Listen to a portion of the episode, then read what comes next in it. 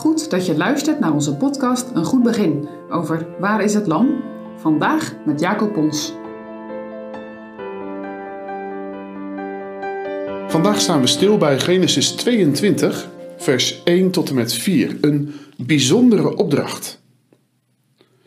En het geschiedde na deze dingen dat God Abraham verzocht. En hij zeide tot hem: Abraham. En hij, dat is Abraham, zei: Zie, hier ben ik. En hij zei: Neem nu uw zoon, uw enige, die u lief hebt, Isaac, en ga heen naar het land Moria. En offer hem aldaar tot een brandoffer op een van de bergen die ik u zeggen zal. Toen stond Abraham des morgens vroeg op, zadelde zijn ezel en nam twee van zijn jongeren met zich, en Isaac zijn zoon. En hij kloofde hout tot het brandoffer, maakte zich op en hij ging naar de plaats die God hem gezegd had. Aan de derde dag toen hief Abraham zijn ogen op en hij zag die plaats van verre. Isaac was de vlees geworden hoop van Abraham. In zijn zoon Isaac waren de beloften van de Heere waar geworden en ze waren vervuld. Isaac, het begin van een heel groot volk. Want moet het een enorme vreugde voor Abraham en Sarah zijn geweest. Het is denk ik een blijdschap die wij ons maar moeilijk kunnen voorstellen.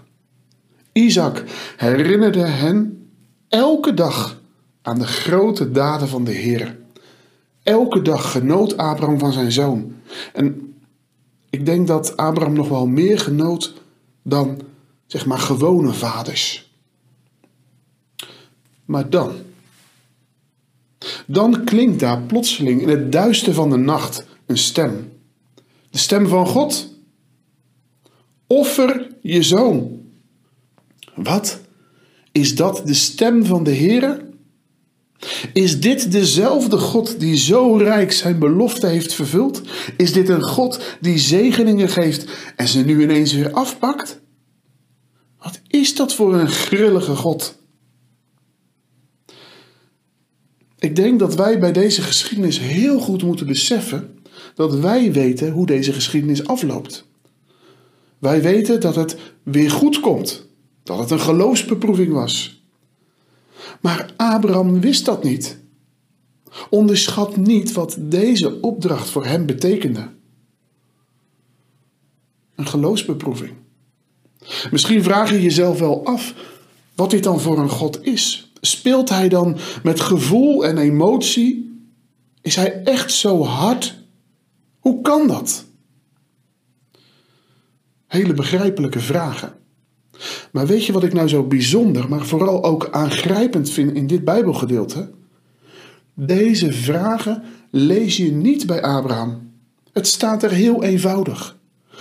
Hij staat op, hij treft de voorbereidingen voor misschien wel de, de zwaarste tocht van zijn hele leven. Tenminste, moet je weer indenken. Dat moet toch een onnoemelijk zware tocht zijn. Nog veel zwaarder dan die reis naar Canaan.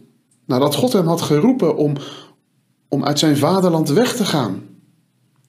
Deze reis lijkt wel op die van Genesis 12. Toen moest hij zich losscheuren van zijn voorgeslacht. Maar nu, nu moet hij zich losscheuren van zijn nageslacht. Ik kan me zomaar voorstellen dat het gestormd heeft bij Abraham. Maar het lijkt alsof dat hij zomaar zwijgzaam zijn weg gaat. Hij gaat op reis. Alleen. Ja, er zijn knechten bij. Ja, Isaac is er ook bij. Maar ten diepste loopt Abraham hier alleen. Alleen met zijn brandende vragen. Alleen met God. Abraham. Misschien denk je dat ook wel. Abraham, hoe kun je? Gaat die gehoorzaamheid aan God dan zo ver? Ja, Abraham gehoorzaamt onvoorwaardelijk. Hij zal het misschien ook niet begrepen hebben. Maar weet je wat het geheim is? Diep van binnen is er verwachting op zijn God. Het klinkt door in het antwoord wat hij geeft aan die knechten. Blijf hier, blijf hier wachten. totdat wij terugkomen. Gehoorzaam, omdat God het zegt. En daarom zal het, hoe het dan ook afloopt, goed komen. Gehoorzaamheid. De Heere vraagt veel minder van ons. En waar is dan ons vertrouwen?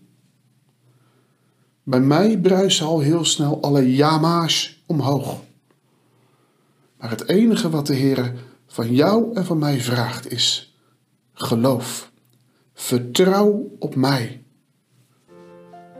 Wat een les in stilzwijgend, vertrouwend volgen. Vandaag vraagt de Heer aan jou en aan mij: volg mij na, onderhoud mijn geboden. Is dat dan te veel gevraagd?